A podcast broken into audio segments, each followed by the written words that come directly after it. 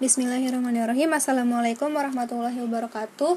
Saya Ami Asfatul Hasanah eh, Ingin melaksanakan UAS Ekonomi Mikro Islam. Yang pertama, jadi di sini kita mau bahas tema perilaku konsumen dalam Islam. Nah, perilaku konsumen itu apa sih, Teh? Perilaku konsumsi itu bagian dari tindakan konsumsi. Nah, perilaku itu tanggapan atau reaksi individu yang terwujud dalam gerakan, nggak cuma badan atau ucapan. Perilaku itu didasari e, dari berbagai faktor, baik dalam diri pribadi secara internal maupun faktor luar.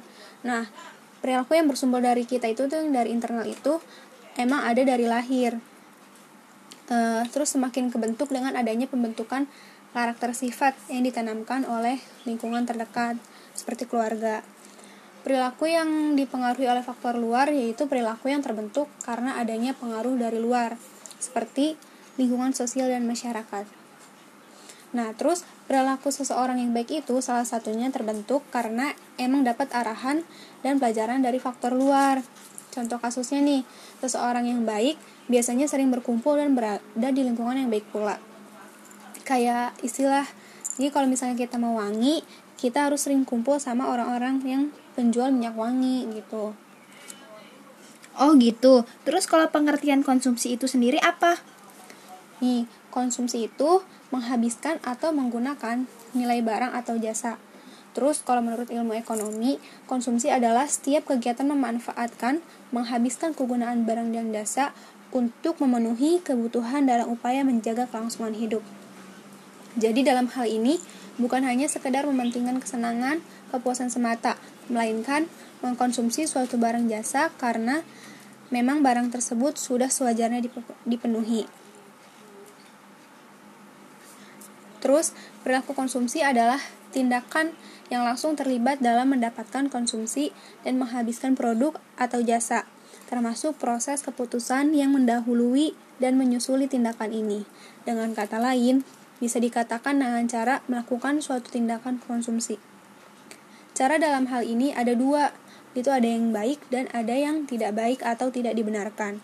Cara yang baik akan berlandaskan kebenaran dan sesuai dengan aturan baik secara hukum positif dan aturan syariat Islam.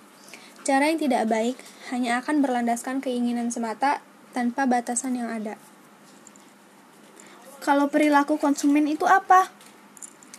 Perilaku konsumen dalam pengertian lain adalah perilaku yang ditunjukkan konsumen dalam mencari, menukar, menggunakan, menilai, mengatur barang atau jasa yang dianggap mampu memuaskan kebutuhan mereka.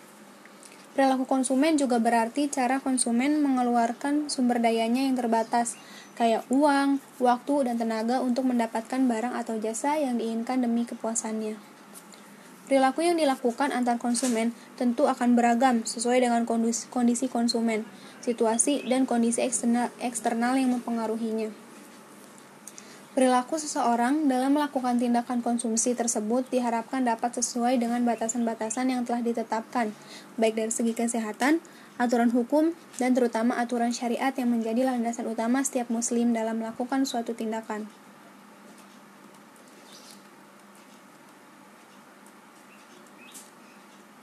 Perilaku konsumen dapat dipahami dalam tiga tahapan. Maksudnya gimana tuh? Ya, pertama, preferensi konsumen.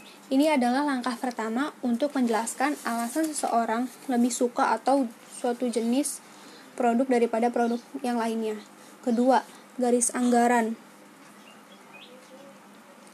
Itu tuh Konsumen juga akan mempertimbangkan faktor harga dan akan memutuskannya sesuai dengan pendapatan yang dimilikan, dimilikinya. Ketiga, pilihan konsumen. Dengan mengetahui preferensi dan keterbatasan pendapatan yang dimiliki, konsumen memilih untuk membeli kombinasi barang-barang yang maksimalkan kepuasan mereka. Kombinasi ini bergantung pada harga dari berbagai barang tersebut. Terus ada tahapan gitu gak sih? Ada, yang tadi disebutin kan ada tiga tuh tahapannya. Kalau faktornya apa aja tuh? Faktor-faktor yang mempengaruhi perilaku konsumen itu tuh merujuk pada, merujuk pada pendapat Hawkins dan Mothersbaugh. Perilaku konsumen merupakan studi tentang bagaimana individu, kelompok, dan organisasi serta proses yang dilakukan untuk memilih, mengamankan, menggunakan, dan menghentikan produk, jasa, pengalaman, atau ide untuk memuaskan kebutuhannya dan dampak terhadap konsumen dan masyarakat. Seperti yang telah disebutin tadi, faktor-faktor yang mempengaruhi perilaku konsumen itu ada faktor eksternal dan faktor internal. Faktor eksternal itu faktor yang meliputi pengaruh keluarga, kelas sosial, kebudayaan, strategi marketing, dan kelompok referensi. Kelompok referensi merupakan kelompok yang memiliki pengaruh langsung ataupun tidak langsung pada sikap dan perilaku konsumen. Nah, kelompok ini itu mempengaruhi perilaku seseorang dalam pembelian dan sering dijadikan pedoman oleh konsumen dalam bertingkah laku. Nah, dalam kasus kayak sekarang nih, kelompok kemajuan teknologi dan media massa, terutama kan online nih, sangat mudah sekali mempengaruhi perilaku konsumen. Gaya hidup orang asing yang kurang baik mudah kali untuk terakses dan secara tidak langsung akan mempengaruhi pola perilaku yang akan mengaksesnya. Kehidupan yang glamor, hedonisme, seorang artis misalnya, dapat diakses dengan mudah bagi penggemar yang tidak memfilter akan meniru gaya-gaya yang tidak baik tersebut. terus iya kayak gitu emang. Jadi kalau misalnya kita nih sebagai fans jangan terlalu ngikutin gaya kehidupan artis kita gitu. Kan belum tentu kita juga uh, bisa jadi nggak usah maksain diri. Terus kalau faktor internalnya apa? Faktor internal yang mempengaruhi perilaku konsumen itu ada motivasi, persepsi, gaya hidup, kepribadian, dan belajar. Perilaku dari setiap individu akan berbeda sesuai dengan karakteristik dan sifat yang ada dalam diri masing-masing. Faktor ini terbentuk secara alamiah yang mendorong dirinya untuk melakukan suatu tindakan.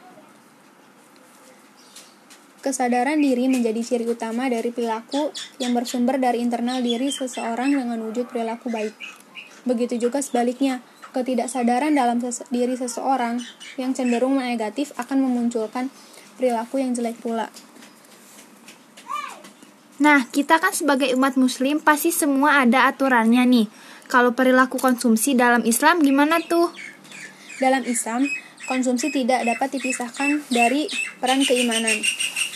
Peran keimanan menjadi tolak ukur penting karena keimanan memberikan cara pandang dunia yang cenderung mempengaruhi kepribadian manusia, Keimanan sangat mempengaruhi kuantitas dan kualitas dan ekonomi, baik dalam bentuk kepuasan material maupun spiritual. Dalam Islam juga sudah sangat jelas dijelaskan tentang aturan dalam melakukan segala perbuatan, baik buruk, halal haram, yang termasuk dal yang terdapat dalam Al-Quran, hadis, dan ijma ulama. Nilai Kira-kira di Al-Quran ada gak teh bahasa tentang ini? Ada. Jadi dalam Al-Quran itu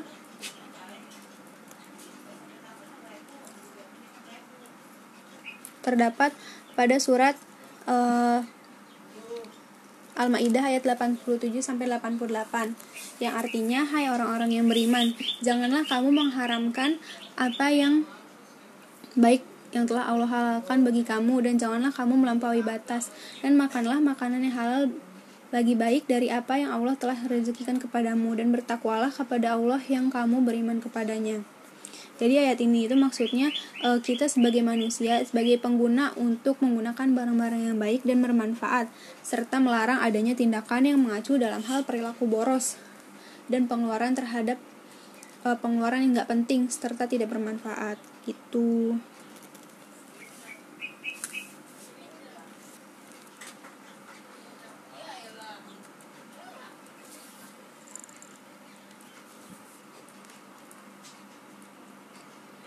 Ya jadi nggak cuman di ayat itu doang. Jadi ada juga di surat al-isra ayat 26 sampai 27 yang artinya dan berikanlah kepada keluarga yang terdekat akan haknya kepada orang miskin dan orang yang di dalam perjalanan. Dan janganlah kamu menghambur-hamburkan hartamu secara boros gitu.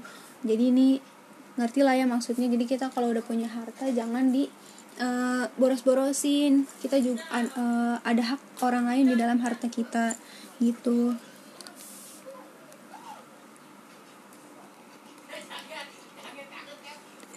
Oh iya, ini juga sering dengar banyak yang bilang jangan buang-buang, ntar mau bazir Nah, mau bazir artinya apa sih teh? Iya, mau bazir itu menghambur-hamburkan uang tanpa ada kemaslahatan atau tanpa mendapatkan ganjaran pahala. Masyarakat secara global dan khususnya di Indonesia baik kalangan remaja dan dewasa ini eh, kebanyakan tuh pada kurang paham artinya mubazir dan mereka suka lupa apa yang mereka lakukan itu eh, mubazir gitu Islam menganjurkan pola konsumsi dan penggunaan harta secara wajar dan berimbang, yaitu pola konsumsi yang terletak di antara kekikiran dan pemborosan. Jadi dengan kata lain, gak mentingin kesenangan semata doang, dan buat mencapai maslahah. Emang maslahah apa teh? Iya, maslahah itu kalau dalam Al-Quran itu disebutnya itu manfaat atau manafi yang berarti kebaikan yang berkaitan dengan material fisik dan psikologis. Dengan kata lain, maslahah mengandung pengertian kemanfaatan dunia dan akhirat. Konsep masalah maslahah ini pada konsumen muslim sangatlah penting. Dalam pengertian umum, maslahah adalah setiap segala sesuatu yang bermanfaat bagi manusia, baik dalam arti menarik seperti menghasilkan keuntungan atau dalam arti menolak menghindarkan seperti menolak kerusakan. Jadi kalau misalnya menurut Satibi itu e, masalah itu kepemilikan atau kekuatan dari barang atau jasa yang memelihara prinsip dasar dan tujuan hidup manusia. Terus ada juga nih menurut Al Ghazali e, masalah itu menurut dia itu ada ada lima tujuan dasarnya. Jadi itu buat memelihara agama, memelihara hidup atau jiwa, memelihara keluarga atau keturunan, yang keempat, memelihara harta atau kekayaan. Yang kelima, ada memelihara akal.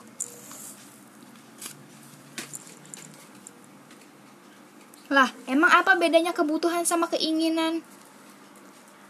Nih, jadi kebutuhan sama keinginan itu, jadi kalau misalnya kebutuhan itu uh,